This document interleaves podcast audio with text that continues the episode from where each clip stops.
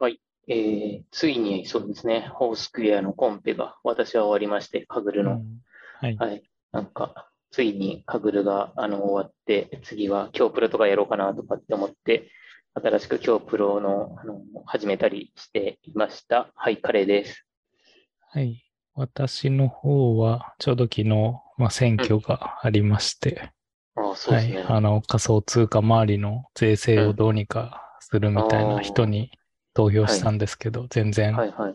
あの、投票の、その票が集まってなくて、その人落ちちゃったんでへ、まだまだ、はい。仮想通貨の税制は先が長そうだと思いましたね。はい。レゴンです。あ、そうなんですね。仮想通貨周りはあんまりまだ人集められてない。めちゃくちゃね、関係者多そうですけどね、なんか利害が被る人ね。はい。あの、いや著、作けど権それは、界隈はうんあ、はい。めっちゃそうですね。通ってるじゃないですか。うんはい。いね。仮想通貨はそうでも、なんか、ダイレクトに票にはつながんないですね、あんまり。や、だから自分のこう、ツイッターのタイムライン見てるとみんなこの人はいにしか投票してないなと思っても、実際、ううん、票で見てみると、こんはいはないに少数派なんだなという、うはいーん。確かにね、そう考えると。そうですよね。政治家としてもなかなかそこを優遇する気にはなれないけど、でもなんかね、長期戦略とか考えたら、そこをね、やってくれた方がいい気はしますけどね。そうですね。はい。うん。あと、はいカレーちゃんの方の話に戻ると、はい今日プロは言語は何でやろうとしてるんですか？あ、うんと、Python と C++ うんと両方でやっていこうかなと思っておりまして、なるほど。はい。で、ちょうどあの8月にあのケンチョンさんという方が、あのうん Python と C++ の両方で入門者からあのできる本が発売されるようなので、はい。まあ、それでやっていこうと思ってるんですけど、まあ、その前にあの本を読んだりとかし、まだ軽くしてるっていう段階ですね。うん。はいなるほど。はい。そうですよね。レゴンさんもしてましたよね、前ね。そうですね。はい。うん。まあ、けどなかなかスコアが上がってないので、はい。うん自分もどっかで。というか、土曜日のあの時間帯とか、なんかなかなかそのはい夜のなんかとこ予ろで、定がおあったり。そうですすね。なかなかはい定期的に取れなくて、そこも辛いところがありますね。ん。うん。そうですね。はい。はい。えー、そうですね。このポッドキャストでは、レゴンとカレーがカグルを中心としたデータサイエンス、機械学習に関連する情報、仮想通貨、XR、新しい働き方等について話します。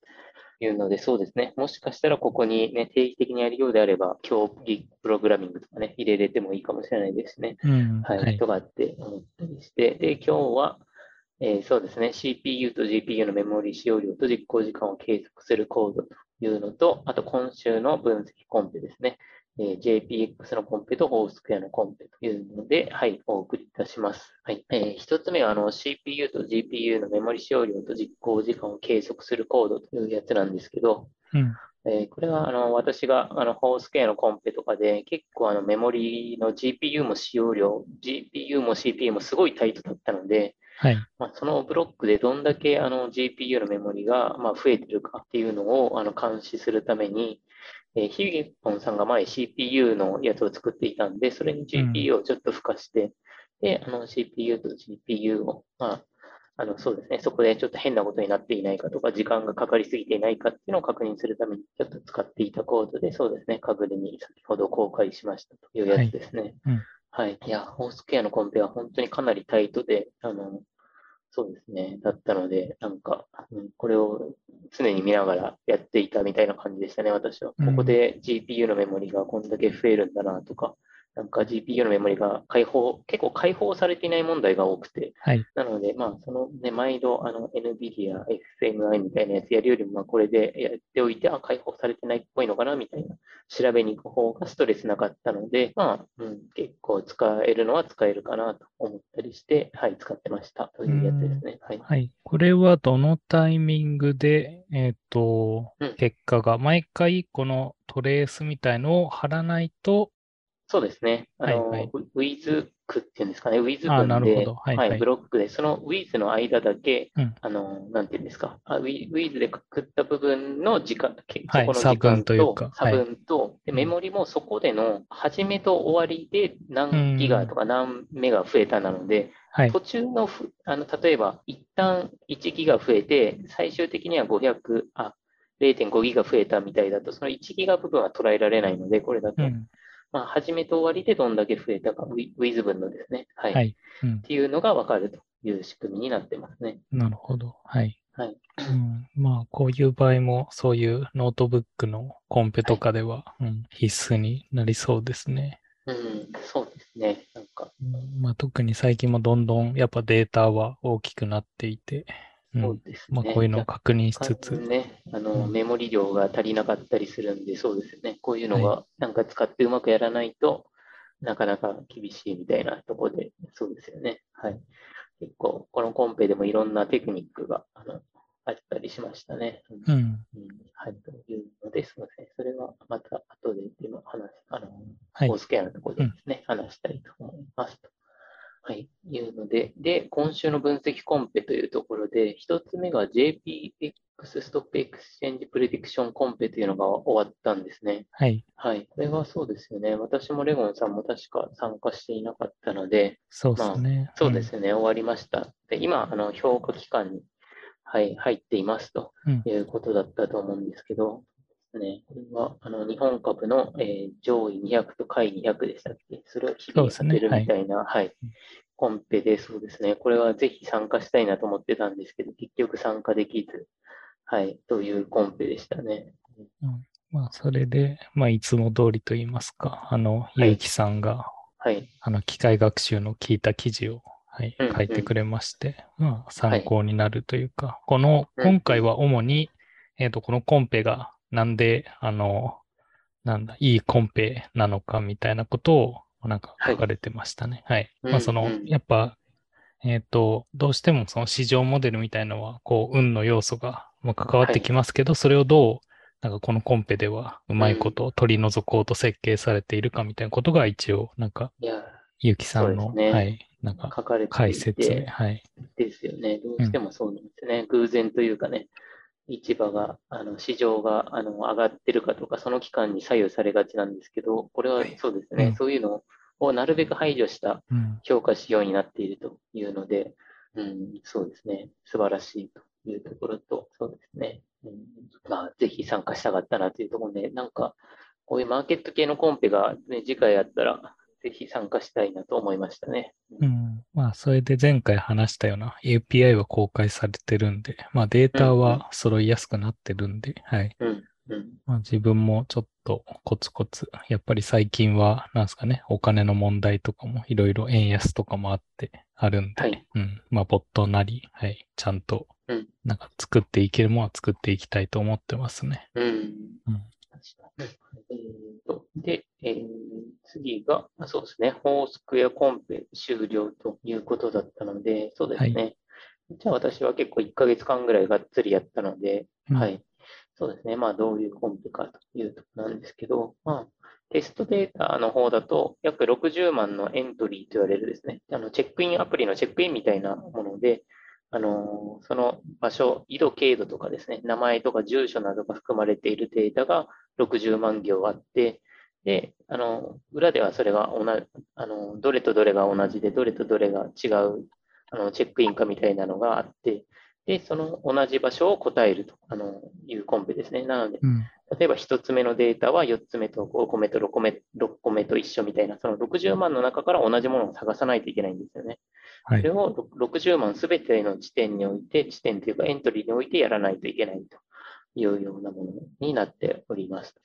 で、まあ、ろ結構60万なんでそこそこ多くて、このデータ数が多いんで、その、あの KNN で、あの、緯度、経度の近い場所を取ってくると言っても結構大変、サイキットランとか使うと大変だと思うんですけど、うん。あの、CUDF と言われる、あの、NVIDIA が出しているライブラリを使うところで、はい。KNN が簡単にできる、簡単にというか、うんと時間がかからないでできるんですよね。うん。なので、まあ、緯度経度近い順で100とか200とか、まあ、600とか全然簡単に取ってくることができて、はい、というなんか経験というか、初めて私このライブラリをほとんど使ったんですけど、まあ、それが簡単にできる。60万行でも、あの、 Kaggle のノートブックの GPU で簡単にできるということが分かって、まあ、それが分かっただけでもすごいいいコンペだったなと、はい、思いましたね。はい。なので、まあ、学習データとして、まあ、学習データはこれが100万エントリーぐらいあるんですけど、まあうん、それをどうやるかっていうと、学習データで、まあ、KNN で、例えばそれぞれ100エントリーぐらいあったら、そうですね、100万行かけるあの100なので、1億ぐらいの候補ができるんですよね。その1つのエントリーに対して100ぐらいの候補ができるんだとすると。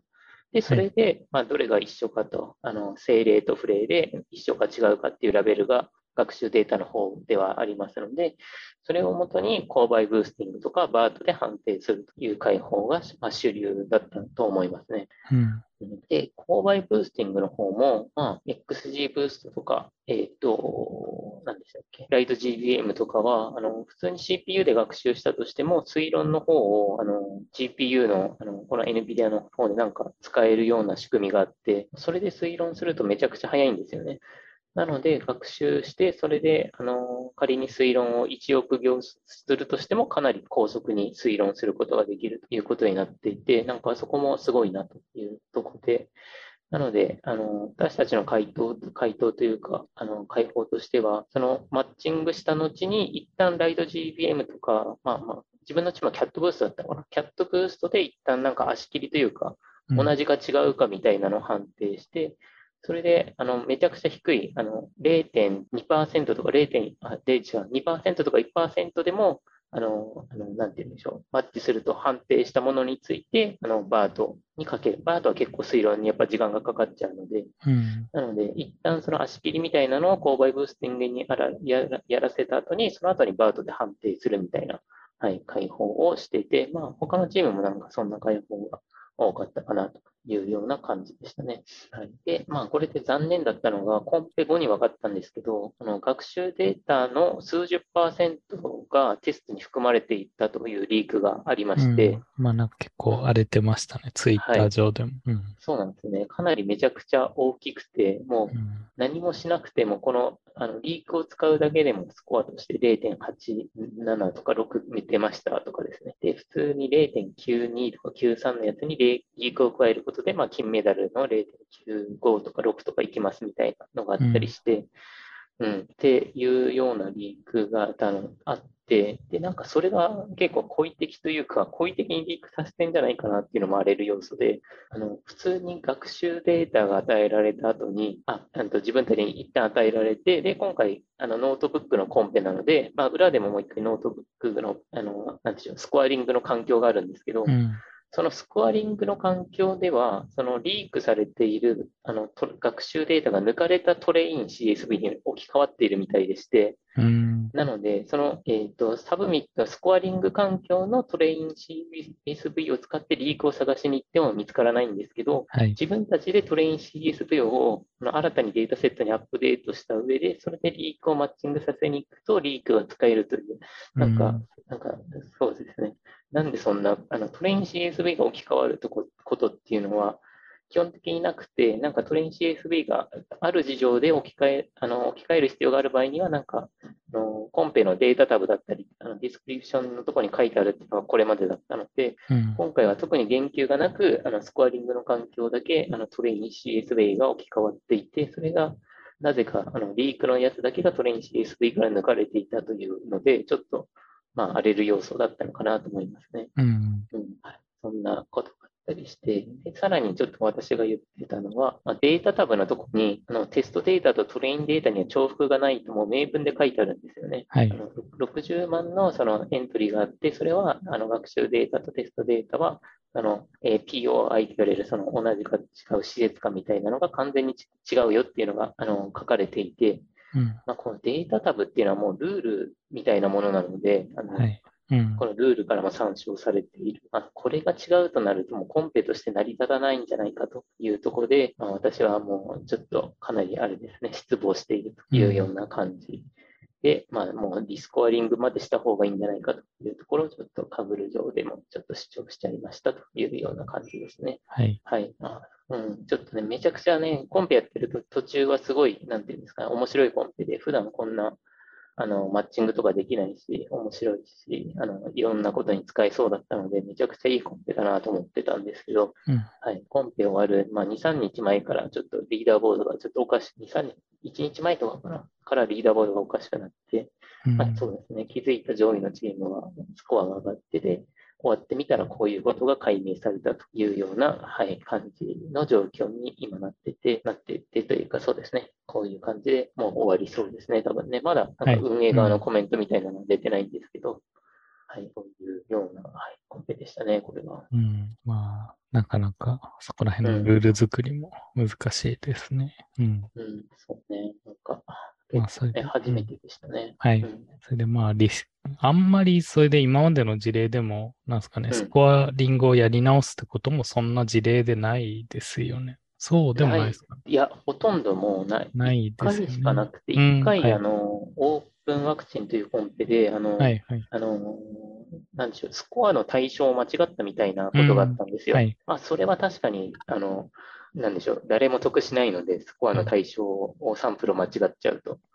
まあ、それだと、あの、それぐらいですね。あの、リークしたぐらいだと絶対にディスコアはしない方がいいし、まあ、カグルでもされてないので、はい、はい、はい、そうですね。確かにね、リスコアするっていうのはもうかなりめちゃくちゃ大きいことなので、うん、なんかね、それまでのパブリックリーダーボードのフィードバックを受けた自分たちのやつが、自分たちというか参加者のやつが全くない意味がないみたいな感じになっちゃいますよね、リスコアは。うん、うん、そういうことがあってね、かなりあの難しい問題というかね、大変な問題なんじゃないかなと思ったりはしてますけどね、参加者としては。はいうん、うん、なるほど。うん、まあ、けど、まあ、どっちしろできることはないんで、とりあえずは公式の発表待ちですね。そうですね。公式の発表待ちというところですね。うん、はい。なんか面白いことあったかな、このコンペで。ああと、やっぱりこの、こうなると、あの、この60万で、例えば、あの、それぞれが近い、えー、同じか違うかみたいな確率を出した後にどう取ってくるかとか、どうグループを作るかみたいなので、まあ、かなり強プロ的な、あの、なんでしょう、やり方というか、うん、そういうのでスコアが伸ばせる要素もあるんですよね、こうはい。うん、まあ、その展覧会のどうマッチングを作るかみたいなのも当然そうですし、はい。はい、そうですね。そういうのもあって、やっぱり、あの競技プログラミングみたいなのもね、当然役に立つことは多いので、うん、はい。なんか、競技をやろうとした一つの要素でもありましたね、これ。うん。うんそうですね。まあそこら辺、自分も、まあ今日プロなのか、コンピューターサイエンスなのか、そこら辺は今学ぼうとしてますね。はい、やっぱり、はい。まあどうしてもなんか、そこら辺を学んでおかないと、なんか限界が見えてくるというか、うん、ああ、そうですよね、なんかそういう場面もちょくちょく出くわすことはあるんで、はい。うんうんうん、うん、はい、そうですね。まあ、これはこんなところかな。はい、で、えー、雑談来週話したいことということで。はい。とりあえず、えっ、ー、と、まあ、先週も話しましたけど、えー、はい、記念 NFT を、はい、応募フォームを作って、はい、はい、今、公開して、それで、 Discord の方にも一応、 Discord にも書かれてましたっけ？えっ、ー、と、タイム、もうなんか流れていきそうですが、あ、なるほど、なるほど。はい。タイムス雑談に。タイムスああ、なるほど、なるほど。そうですね。ここでちょっとたくさん宣伝というかね、あの、目立つようにしておきます。そうですね。まあ、ソラナっていうちょっとマイナーなチェーンなんで、はい、うん。はい。なんで、うん、そこまで応募数もいかない気もするので、はい。はい。まあ、これを機会に、はい、お願いしますという感じですかね。どうですか？応募は来てますか？今のところゼロですね。はい。はい、あまあ、でもそうですね。配信したばっかりですもんね。あの、うん。なんだっけ、えっ、ー、と、このポッドキャストの前回のポッドキャストを今日配信したので、配信というか、はい、ポッドキャストの本、それを聞いてもらって、あの、来てもらったりとか、はい。あとは、えー、Twitter とか Discord でも改めて宣伝、宣伝というかね、アピールしていって、そうですね。これをね、みんなに配りたいですね。はい。はい。あとは、絵も作ったので、どこかにあったんですけど、うん、そうですね。絵をちょっとレゴンさんに送って、それを NFT にしてもらうということですね。はい。うん。はい。で、カグルの方は、はい。少し今、自分も、あの、アメリカンエクスプレスの、は少し今取り組もうと、ちょっとデータダウンロードしたりしてますね。うんうん、やっぱここら辺のなんですかね、データ量が大きいっていうところをどういかにこうやっていくかって、はい、一応今年の目標でそういうデータをちゃんと自分でなんか見やすくするみたいな目標で、うん、まあこういう、それでまあ今回だと、その匿名化されたというか、まあそういうので、うん、まあそういうには適しているかなと思ったんで、とりあえず今、それでこの大きいデータをどう扱うかを今、ちょっといろいろ、なんかプラットフォームで、多分ローカルだけだと結構辛いものがあるんで、うんじゃあそういう、なんかどのサービスを使って特徴量を作り出すかとかは今考えてる段階ですね。なるほど。多分直接そんなにあのスコアに影響することはないんでしょうけど、今後こういう大きめのデータみたいのを扱っていくときのちょっとその構築の目安というか、うんうんそういうのも含めて今取り組んでますね。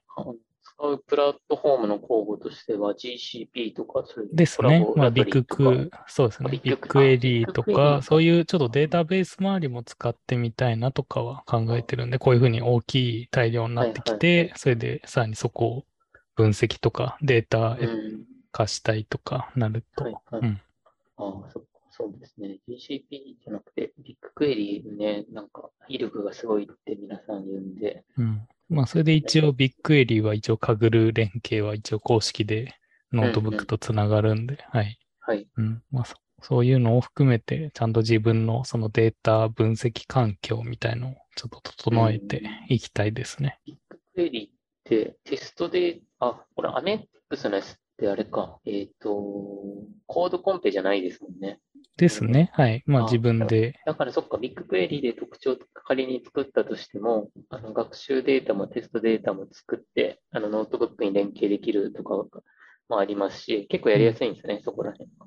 と信じてますが、まだまあうんうんやり始めたばっかなんで、どうなるかは、はいはい、未知数ですね。うんうん。まあ、それで、まあ、その、今の大体のディスカッションとかコード見ても、まあ、一部はやっぱデータ量をちょっと減らしてとか、そういう感じでやってる人たちもあるんで、うんうん。まあ、そういう、さっきも言ったように GPU と CPU の戦いというか、メモリとかとの戦いにもなるんで、そこら辺をどう、うん、まあ、ある程度のスコアを出すにはどうすればいいのかを、はい。うん、考えるコンペでもある気はしていて、はい。うんうん。ちょっとそこら辺、うん。最近にしては結構人がいるというか、2500チームなので、うん結構賑わってるんですね。みたいですね。あんま上位に日本人の方はそこまでいないのかな。はい。ですね。まあ、ちらほら、ねはい。チ見かけーますが。ム化うんもあんまりしてないんで、皆さはいんソロで参加されてる人が多いという感じですね。まあ、それでちょうどあと1ヶ月ぐらいですね。えー8月うんうん25日なんで、まあなんかお盆の時期とか暑くなるのかなっていうなるほど。気はしてますかね。から、またね、あの、はいホース系のコンペも終わったし、うん。それからさらに人は、これはいさらにというかね、人が集まってきてますね。フォースクエアで、なんか消化不良の人はもしかしたら、うん、来るのかもしれないですね。ですね。データダウンロードしたって書いてた人が何人かいた気がします。はい。うん。そんなとこですかね。そうですね。そんなとこかな。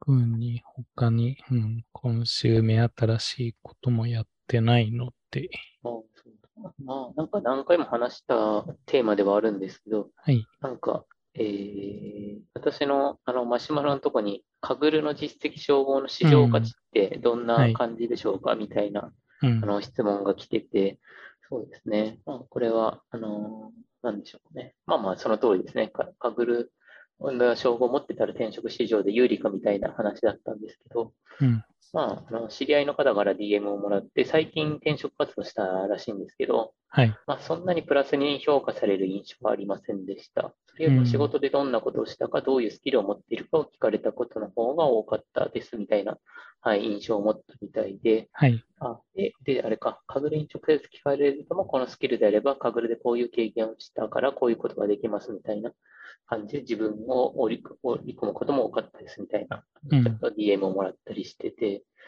うん、まあまあ、そう、その通りだなと言いますか。うん、カグルマスターだからとか、カグルグランドマスターだからぐらいで採用されることもあんまりないのかな、みたいな感じもあったりして、まあ、そうですね。中途の方とかであれば、やっぱり現職でどうあの仕事してますかとか、どんな実力ありますか？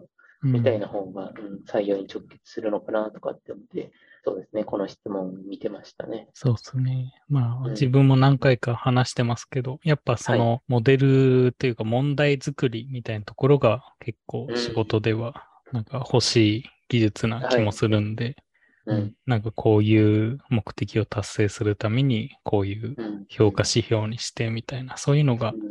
うん、なんか経験あるとちょっと強いのかなとも思いますし、そうですよね。あとはそういううん、うん。データの集め方とか、さっきも言ったようはない。そのはいデータの、まあ、まとめ方、どこに保存しておくかとか、はい。一緒にもしコードを書くならどういうふうに進めていくかとか、そういうのが、うん、まああると、まあ企業側、自分も別にそこまであの、そういう企業に、あの、属してたわけじゃないんで、はい。うんどこまで参考になるかわかんないですけど、まあ自分がそういう業務で、フリーランスとしてうん業務委託としてやるときにも、やっぱそういう能力はある程度必要だなっていう感じはしますね。確かになんか、このカグル的な仕事をやるっていうのはかなり少ないような気がしてて、そうあれですよね。はい。レゴンレゴンさんが言った問題設計みたいなやつとか、はい、そういうの方が重要だったりしますし、うんで、ただその問題設計自体にカグルのなんか実力というか経験みたいなのも結構生うん。きてやっぱそこは全然、あはい。るんで、うんはい。まあ、カグルだったり、まあ、むしろね、実務の方での経験とかも生きるでしょうし、なんかそういうのも総合的にそれでうまい問題設計とか、なんか、あの、課題に落とし込みみたいなのができると、やっぱりあれですよね、評価されやすいのかな、みたいなところだったりですかね。うん。はい。どうなんですかね。そこら辺の、なんかデータサイエンティストの需要も増えているのか、減っているのか、変わんないのか、あんまそこまで、ああ、今のところ減ってはいないですね。うんあの、人材も増えてないので、そんうなに。ん。でですね。なので、すごい、まだまだ就職市場としては、就職し、なんですか、はい受給としては、かなり需要が多い感じは、私は持っているので、うん。うん。なので、ね、この1、2年は全然、まだめちゃめちゃ自由は、需要は大きいと思いますね。はい。まあそういう意味で言うと、結構フリーランスで、やっぱ、うんあの、仕事があるかっていうと結構少ない気はしてますね。そういう。ああ、確かに。やっぱ基本的にはまだそういうウェブとか、そっちの方が大きいんで。うん。うん。そうですね。確かに。そう。どうフリーランスのところはどんな感じなのか、確かにわかんないですね。なかなか切り出せにくいですし、そうですね。切り出せ、切り出した段階である程度ね、仕事は終わってるみたいなとうん。こまあ、ろもありはいますからね。うんで、自分もいくつかそういう、なんですかね、仕事を斡旋してくれるような、あの、うんいくつか団体というか、そういうグループにも所属してますけど、うんやっぱなかなかそこまで、あの、人が今データサイエンティスト欲しいですっていう感じの、うん、ところは、なかなか、まあ、なんでそういうの場合はちゃんと企業に属するか、もしくはそういう専門でやってるような会社に、はいはいはい、そああ、そうですよね。みたいな感じになりそうな気もしてますね、そこら辺の。はい。今週はこんなとこですかね。はい。それでは、これで終わりたいと思います。はい。はい。ありがとうございました。ありがとうございました。